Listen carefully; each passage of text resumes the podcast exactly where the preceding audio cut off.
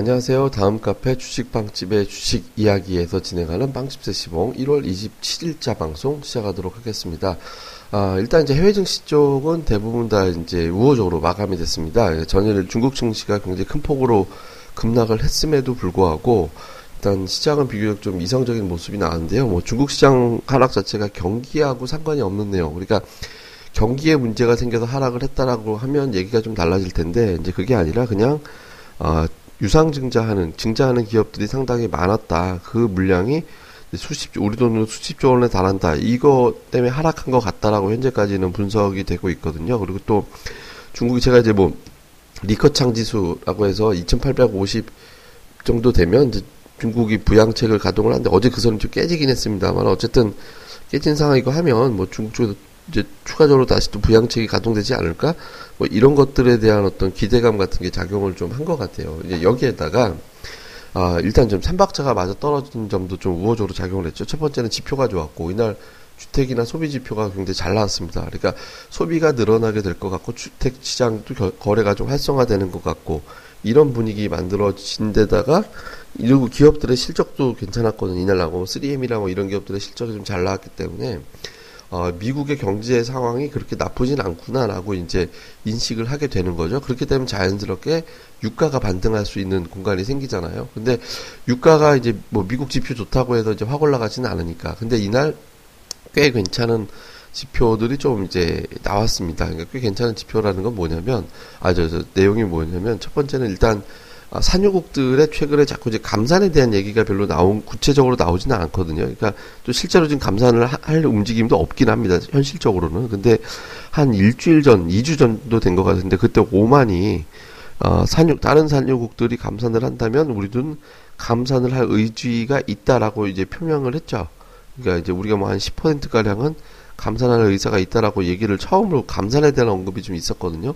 근데 이날도 또 이제 예를 들어서 뭐 몇몇 군데에서는 이제 감산할 움직임, 그러니까 비산유국, 그러니까 오펙 국가와 오펙 비오펙 국가들 간의 어떤 이제 서로 통제가 안 되는 측면이 좀 있으니까, 근데 이제 이쪽에서 감산 비산유국이 감산을 하면 오펙도 감산할 수 있다라는 식의 어떤 이제 발언들이 좀 나왔거든요. 그러니까 이게 산유국 쪽에서 자꾸 감산에 대한 이슈가 이제 제기가 되고 있어요. 그러니까 이런 부분들이 일단 긍정적인 어떤 이제 얘기가 좀 될 수 있는 거에다가 여기에다가 지금 뭐 보도는 제대로 되지는 않았습니다. 세계은행에서 올해 평균 유가를 37달러로 전망을 하는 그런 게 나왔거든요. 근데 지금 현재 1월까지는 현재 유가가 평균 30달러밖에 안 되잖아요. 이게, 이게 평균 37달러가 된다는 얘기는 이제 유가가 피크가 40달러는 넘어가야지만 이 수준이 가능하다는 얘기가 되잖아요. 그러니까 이것도 역시 유가가 올라갈 수 있는 요소로 작용을 한 거죠. 그러니까 일단 그동안은 유가에 대해서 부정적인 이슈가 좀 많았지만 이날은 어쨌든 비교적 우호적인 어떤 이슈들이 자꾸 이제 제기가 되다 보니까 유가가 올라가고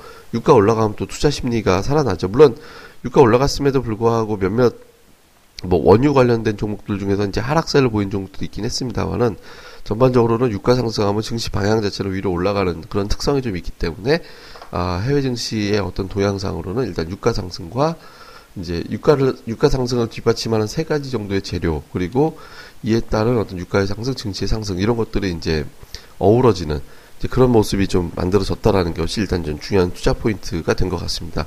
그럼 이제 우리 시장은 어떻게 됐냐? 최근에 특이한 어떤 현상은 제가 이제 최근이 아니라 뭐 좀뭐 뭐 이건 계속 한 달 전 정도부터 계속 강조를 드린 건데 외국인들이 드시 이후의 방향을 갖다가 어떻게 잡아주느냐에 따라서 그 다음날 지수가 실제로 그렇게 적어도 오전장은 그렇게 펼쳐지는 경우가 많다라고 말씀드렸잖아요. 무슨 말이냐면 주시 구간 이외에 외국인 선물을 한 천 계약 이상 매도를 하거나 천 계약 이상 매수를 해버리면 그 방향대로 가더라. 근데 어저께 외국인들이 천 계약을 사버렸거든요. 천 계약 이상 최저점 대비 따져놓고 보면은 거의 2천 계약 정도를 갖다가 외국인들이 선물을 사갖고 끝냈거든요. 비록 선물 매도로 끝나긴 했지만. 근데 그렇기 때문에 오늘 미증시가 올라올 거로 외국인들은 예상을 좀 하고 있었던 것 같아요. 그러니까 시장 자체가 어저께 좀 좋지 않은 자리에서 사실 하락이었거든요. 그러니까 어저께 1880에서 버텼어야 되는 날이었는데 1870까지 빠져버렸기 때문에 상당히 좀 좋지 않은 날이었는데 일단 그 다음 날인 오늘 이 부분을 갖다가 만회를 해줄 가능성이 생겼잖아요. 일단 이제 시장은 우호적. 다만 오늘 몇 가지가 충족이 돼줘야 됩니다. 오늘 굉장히 중요한 날이 됐어요.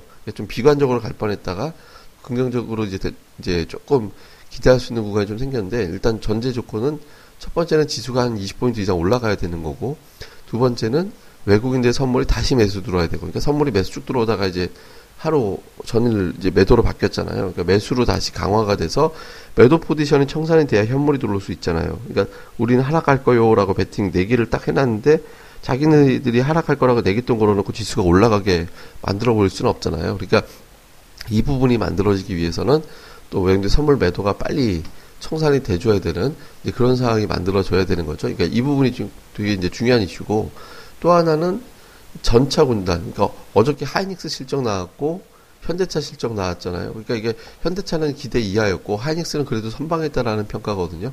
그러니까 일단 이 부분에 대해서 그러니까 1분기 실적은 예상보다 잘 나올 가능성이 저는 높은 것 같아요. 왜냐하면 지금 1월이 다 지나가고 2, 3월이 아직 남긴 했는데 예상했던 평균 환율보다 지금 높은 상태이기 때문에 원화로 표기되는 실적은 잘 나올 가능성이 높아요. 그러니까 이제 팔아놓고 달러로 다 받아놓고 원화로 바꿔가서 하면 예전에는 환율이 천 원이면 예를 들어서 뭐 1달러로 팔았다 그러면 천 원이 매출로 잡히지만 천 오십 원으로 올라 버리면은 그러니까 매출 자체가 천오십 원으로 바뀌어버리잖아요. 이익도 그렇게 바뀌어버리고. 그러니까 원화로 표기되는 실적이 잘 나올 가능성이 높기 때문에 1분기는 상당히 비, 하이닉스는 지금 비관적이죠. 예를 들어서. 근데 이게 실적이 잘 나오는 걸로 포장이 될 가능성이 높아요.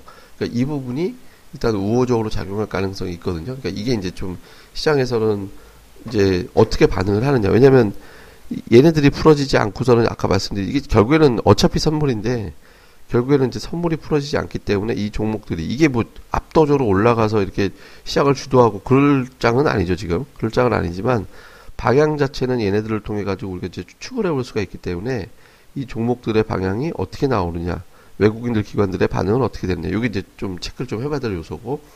또 하나는 뭐냐면 지금 연초 연말하고 딱 연초 반짝 이제 얘네들이 끌어다 줬던 섹터가 뭐였냐면 이제 전기차였거든요. 그러니까 바이오와 더불어서 전기차였죠. 근데 바이오는 지금 아직도 힘이 있잖아요. 그리고 또 기업들별로 제가 스케줄, 뭐 신약 스케줄이라든가 이런 걸 쭉 보니까 아직은 더 올라갈 공간들이 좀 있는 것 같아요. 근데 다만 단기적으로 시장이 폭락할 때 올랐기 때문에 이 종목이 역으로 역차별, 그러니까 단기적으로 좀 눌릴 가능성은 좀 있거든요. 근데 어쨌든 바이오는 아직 종목별로는 조금 더 올라갈 공간들이 있다 놓고 보면 어제 급락이 나왔던 전기차가 회복되지 않으면 상황이 조금 골치 아파집니다. 그러니까 전기차로 상징되는 게 성장주에 대한 베팅이었는데 중국에서 보조금 지급에 대한 어떤 논란, 그, 그 자국의 자동차 또는 배터리 업체만 키우겠다라는 논란, 현실적으로는 그렇게 되긴 좀 어렵다고 보여지는데 이런 어떤 움직임 자체가 현재 전기차의 데이터에 숨겨진 부분까지 다 끌어온다면, 그러니까 숨겨진 데이터라는 건 뭐냐면 예를 들어서 이제 배터리 평균 판매가가 좀 떨어진다든가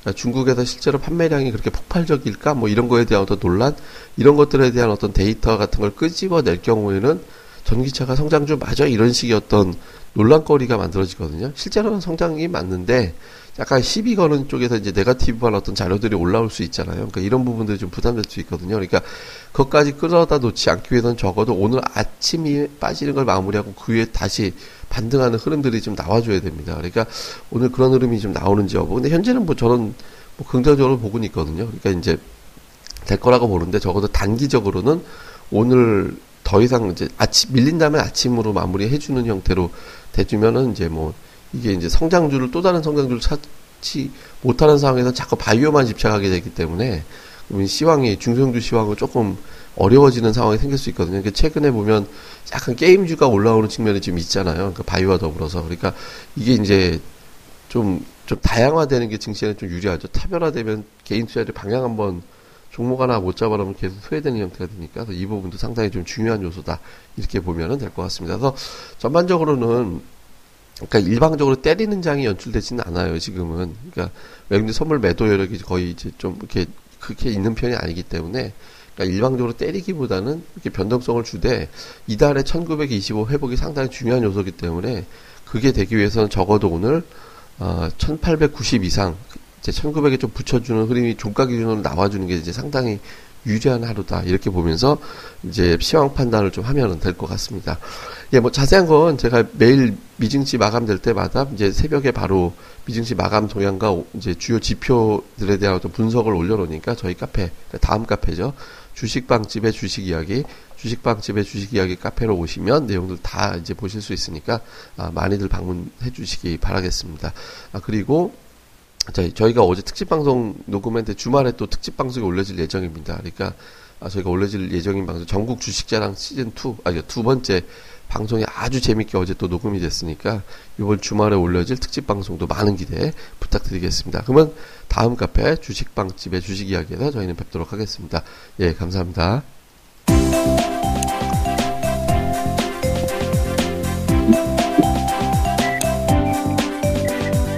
아, 안녕하세요. 주식방집 운영자 불사조입니다. 주식 투자하기 참 답답하시죠? 어, 공부하자니 배울 곳이 마땅치 않고 또 여기저기 이상한 광고에 혹해서 가입했다가 낭패만 당하고 이런 답답한 투자자분들을 위해 저희가 VIP 빵집을 열었습니다. 어, 실전 투자대 1위 출신의 공략들 발급법, 차트 전문가의 매매 극소, 시황 전문가의 쉽게 이해되는 오늘장 브리핑, 그리고 저희 멤버가 직접 탐방해서 알아낸 다양한 기업 정보를 정리해 드립니다. 부담 없이 편안하게 가입할 수 있는 신한 VIP 빵집에 많은 가입과 관심 부탁드립니다. 자세한 내용은 다음 카페 주식빵집의 주식 이야기에서 직접 확인하시기 바라고요. 문의 전화는 010-3043-0909 0909입니다. 010-3043-09없다. 네, 두번 기획해 주세요. 네, 감사합니다.